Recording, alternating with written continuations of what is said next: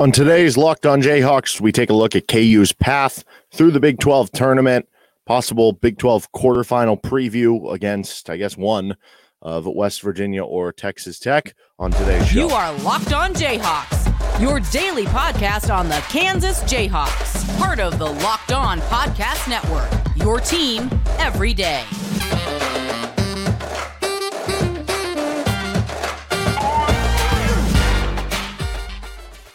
I'm Derek Johnson. You can hear me as well on Rock Chalk Sports Talk Monday through Friday from three to six on K L W N in Lawrence. Thanks for making Locked On Jayhawks your first listen every day.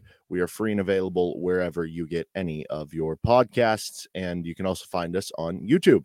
On today's edition of Locked On Jayhawks, we're going to be taking a look at the Big twelve tournament bracket, the path ahead for K U to try to win the Big twelve tournament, and what that could potentially mean for this team. We'll also get into a little bit of a preview of if Kansas plays West Virginia or if Kansas plays Texas Tech in the Big twelve quarterfinal.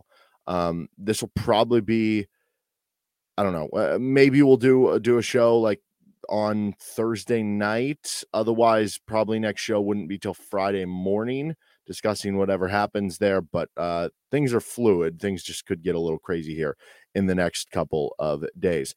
Um, so let's take a look at the Big twelve bracket. Here it is here if you're watching with us on YouTube. Kansas getting the one seed. They're going to play the winner of West Virginia and Texas Tech in the eight nine matchup.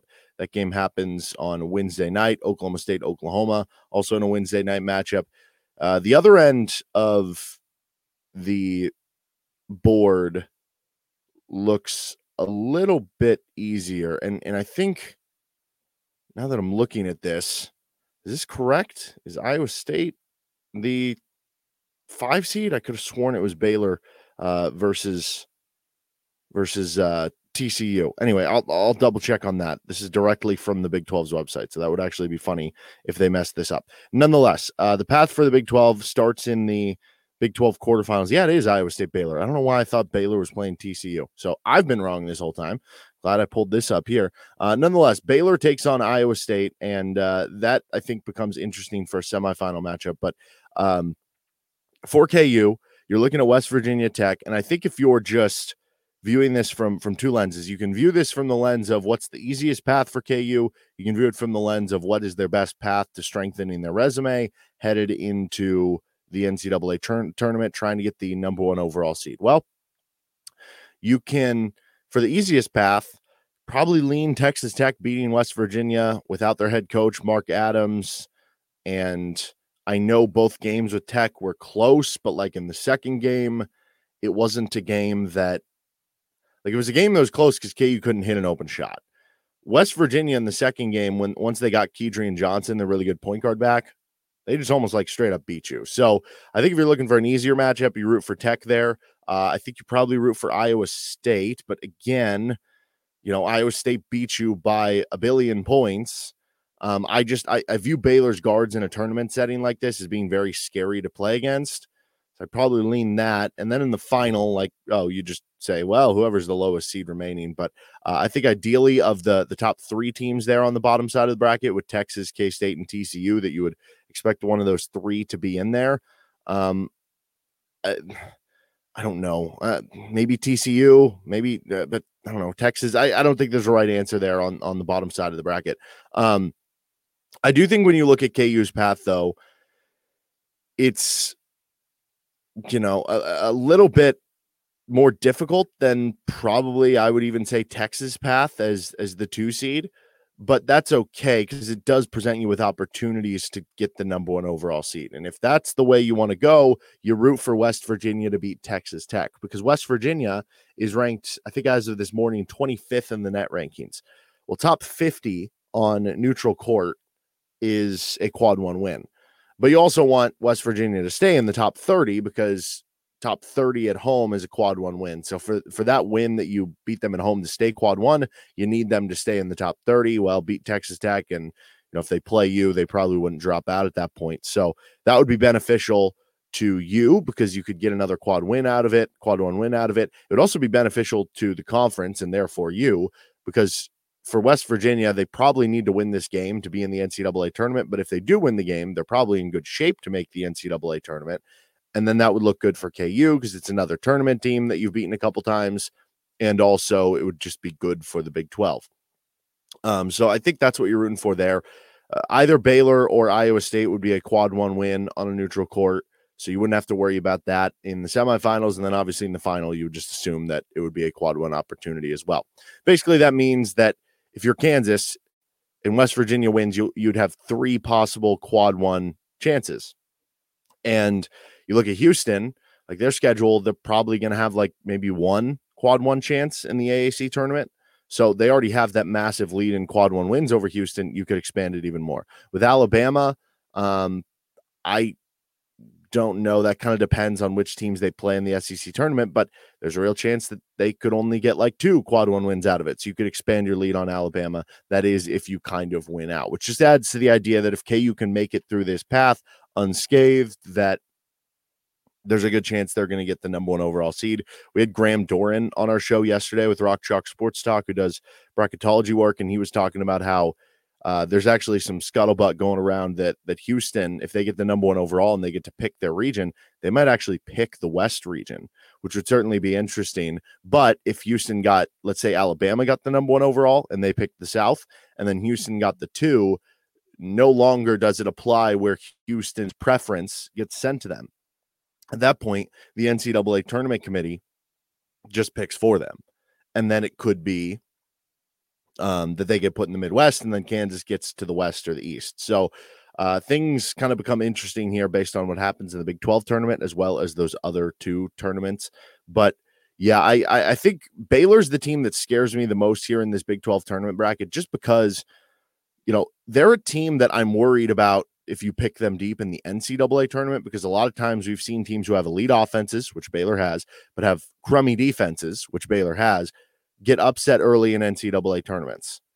Um, there's actually a couple teams like that this year, like Baylor, Gonzaga, and there's a little bit of a worry for me that they're going to lose in the first weekend because of that. But how often have we seen in Big twelve tournament settings those teams with really good offense that maybe don't have the best defenses run through the Big twelve tournament? I mean, a lot of times it's just been Iowa State in past years. Like, that's the one that you kind of point to. But even that twenty twelve Missouri team, who same kind of case as Baylor, elite offense, not good defense. They lost in the first round of the N C double A tournament, but they won the Big twelve tournament. So I, I almost feel like in these settings, that offense kind of, it gives you a little bit more. Now, obviously, for Iowa State, they're going to have kind of a home court advantage over Baylor. They travel so well to this event. So if you get Iowa State, Kansas in the semifinals, then it's going to be a fun fifty-fifty kind of crowd split. If you get Baylor, you'll have more of the crowd, but Baylor has those explosive guards. So I, I think I would prefer to play Iowa State, honestly, but you could convince me that's bad too, because you barely beat them at home and you lost by one hundred points on the road to them, and they would have good fan attendance. So I think either way, you're looking at a difficult path, but we knew that with the Big twelve tournament. Honestly, Baylor's kind of the one that, that I would want to avoid there, but that's just personally me. Uh, rooting for West Virginia because it would be a quad one opportunity, even though it would be a more difficult quarterfinal game for Kansas on Thursday. Let's get into a uh, possible preview, depending on who Kansas plays in the um, Big twelve quarterfinals, with either Texas Tech or West Virginia in just a second here. First, this episode of Locked On Jayhawks is brought to you by FanDuel Sportsbook. The midway point of the N B A season is here. Now is the perfect time to download FanDuel, America's number one rated sportsbook. New customers get a no-sweat first bet up to one thousand dollars. That's bonus bets back if your first bet doesn't win. Just download the FanDuel Sportsbook app. It's safe, secure, super easy to use. Then you can bet on everything from the money line to point scores and threes drained. You can bet on the Big twelve tournament right now. Uh, I kind of like the value bet of taking T C U at up over four hundred, four to one. Kind of like Kansas State at two at nine to one. I know you're you're basically cutting it off because whoever wins that game, or whoever loses that game, I should say, is out. But I don't know. I think whoever wins that game, I kind of think they're going to beat Texas. Maybe just me. Uh, FanDuel even lets you combine your bets for a chance at bigger payout with same-game parlay. Don't miss your chance to get a no-sweat first bet up to one thousand dollars in bonus bets when you go to FanDuel.com slash locked on. That's FanDuel.com slash locked on to learn more. Make every moment more with FanDuel, an official sports betting partner of the N B A. Game previews for West Virginia or Tech. So If it's West Virginia, West Virginia right now sits at eighteen and thirteen on the season. At that point, they would be nineteen and thirteen. Uh, metric sites love West Virginia. They're ranked twenty-fifth in the net. They're ranked seventeenth in KenPom. And since Kedrian Johnson has gotten back, they have really ascended even more. Had a lot of close losses this season, and now they've won three of their last four games, including against Iowa State and Kansas State over the last two. One of them on the road at Iowa State. Like, those are really impressive wins. But yeah, Kedrian Johnson just changes this team at the point guard position. Joe Toussaint now moves to kind of the backup point guard, which he's a, been a solid facilitating point guard, but um, the fact that you can now have him as a backup point guard is really good. And Johnson has been, when he's played, one of the better point guards in the Big twelve. Erik Stevenson, third team all Big twelve. He can really fill it up in a hurry. You have Emmett Matthews on the wing. Trey Mitchell has done really well against Kansas in his career. And then kind of the, the size of Jimmy Bell and James Okonkwo in the middle, unless they're playing small with, with Trey Mitchell. As far as what West Virginia does well, uh, they were a, the fourth best offense in the Big twelve. Bob Huggins got himself a team that can shoot. Um, they finished sixth in three-point percentage, but we've seen games where they've really gone off, off above that. Number one in offensive rebound rate. So if you play West Virginia, you have to come ready with your lunch pail, ready to go on the glass. They're number three in defensive rebound rate. You have to be ready for a physical game. You have to be ready to get on the glass. Um, defensively, they haven't been great, and we saw that both games. Like, Grady Dick went off in both games, and maybe that's the best uh, medicine for Grady Dick to get out of this little rut over these past two games, to play a West Virginia team that he played well against um, in kind of both matchups, although uh, the more recent one wasn't as good, I believe, as the first one. But um, yeah, I mean, that that could be a good thing for, for him to kind of get out of it. In the second game, he ended up with sixteen points. He went five eight from three. First game, he had four threes, too, down in uh, Morgantown. So that could be a, a possible good thing there if you are Kansas taking on West Virginia. I think Kansas took on West Virginia last year in the Big twelve quarterfinals, and you had the Bob Huggins ejection game. That was kind of funny. But overall, West Virginia is fifteenth in the country in offensive efficiency. They are fifty-third in the country in defensive efficiency. They play at a bit of a faster pace, which I always like to, to K U's liking, because they want to get out in transition, and they're better when they get in transition. Defensively, they do a good job forcing steals, forty-ninth in the country. So maximizing possessions, doing a good job limiting their offensive rebounds, limiting turnovers. That's the name of the game whenever you play against West Virginia. Now, as far as if they play Texas Tech, which Texas Tech is sixteen and fifteen on the season. So if you played them, they'd be seventeen and fifteen. At that point. Tech lost at home to West Virginia seventy-six to sixty-one. Then they won in Morgantown seventy-eight seventy-two. So the two teams have split the series, and Tech won the more recent one in Morgantown. So I, I don't know that that gives you one way or another with, with who's going to kind of have the edge here. Um, but Tech is going to come out. If you play them, you'll see that that backcourt of Pop Isaacs, Dajuan Harmon. Harmon was pretty quiet in Lubbock, and Isaacs went off. But then in Lawrence, Harmon kind of went off, and Isaacs was very quiet. Uh, you have Jalen Tyson on the wing. Kevin Obanor uh, kind of really struggled with his three-point shot, but he was so good against K U in uh, Lubbock. And then you have, I, I don't know the status of Daniel Baccio this week, but Fardaws Aimaq was really good. He had eighteen rebounds and I think fourteen points against you when you played in Lawrence. Really dominated the boards and controlled that for Uh, Texas Tech when that was the case. They are sixtieth in offensive efficiency. They are fifty-sixth in defensive efficiency. Conference only numbers, Tech is eighth in both. Um, they've kind of dropped off. They uh, have not been great at shooting the ball in conference only games. They've turned it over way too much, but they've been a really good offensive rebounding team. It's not as good as what West Virginia has been, but that again becomes a key. Can you limit their offensive rebounding? I think they had ten of them when they played you in Allen Fieldhouse about a week ago, and you had Uh, just, I want to say four of them. They're just ninth in defensive rebounding rate in the Big twelve. So that part was a little uncharacteristic about the matchup that was played in Allen Fieldhouse. If you hold them to ten offensive rebounds again, that's not like a terrible number. You should be able to get more offensive rebounds on your own end of things than what you had in, in the first meeting there. Um, but defensively, the, the thing they do really well, they defend hard without fouling. They, um, have maybe gotten a little bit lucky from the three-point line because they're giving up a lot of three-point attempts, but they're third in three-point percentage. So I don't know, might be a little bit of luck there, but they're just ninth in two-point defense. So even though Kansas had a slog offensively last time they played Texas Tech, I wouldn't read too much into it. Remember how many open shots they missed, especially from three in that game, that if you play them again, you feel like you're going to have a bit of a reversion to the mean, and you're going to be okay there. But yeah, this is not one of those classic Texas Tech defenses we remember from past seasons to where um, they've just been one of the best defenses in the country. Like, okay, for instance, so twenty twenty-two, Tech had the number one defense. Year before that, eighteenth. Year before that, ninth. Year before that, first. Year before that, fourth. This year, they're fifty-sixth. So the defense has dropped off. There, there still are, you know, certain traits that you like about them, and, and certain things that, because of that past history, you're always concerned about when you play them. But um, they have not been like an elite defense or anything. And, and actually, West Virginia has been a slightly better defense while having a much more dangerous offense. So again, the Tech matchup is the easier matchup for Kansas to win. The West Virginia matchup is the better matchup for K U's resume. You pick which one you would like them to have, but uh, certainly it would be interesting. I, I will throw this stat out there, and I hope that it doesn't end up occurring. No team has won the national championship that has lost in the quarterfinal round or earlier of their conference tournament. So every national champion since two thousand two, I should say. I'm sorry. Uh, should probably clarify that. Since two thousand two, every national champion has at least been to their conference semifinals or further.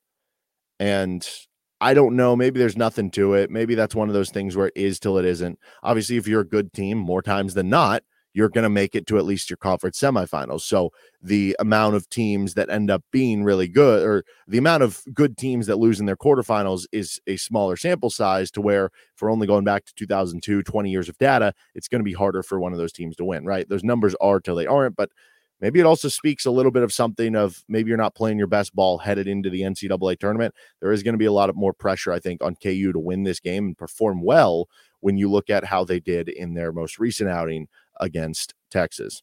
All right, let's get on to our matchups of the game, depending if it's West Virginia or if it's Texas Tech, here with Locked On Jayhawks.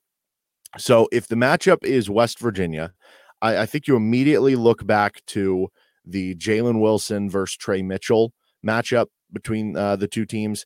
Trey Mitchell was awesome in the game in Lawrence. He uh, played pretty well too in the game in, in Morgantown, but they lost by fourteen points and didn't really have a, a chance to, I guess, super impact things. Um, but yeah, in the, the game in Lawrence, he ended up with twenty points. He was eight of twelve from the floor. He also had seven rebounds, two assists. West Virginia just couldn't get that last shot off.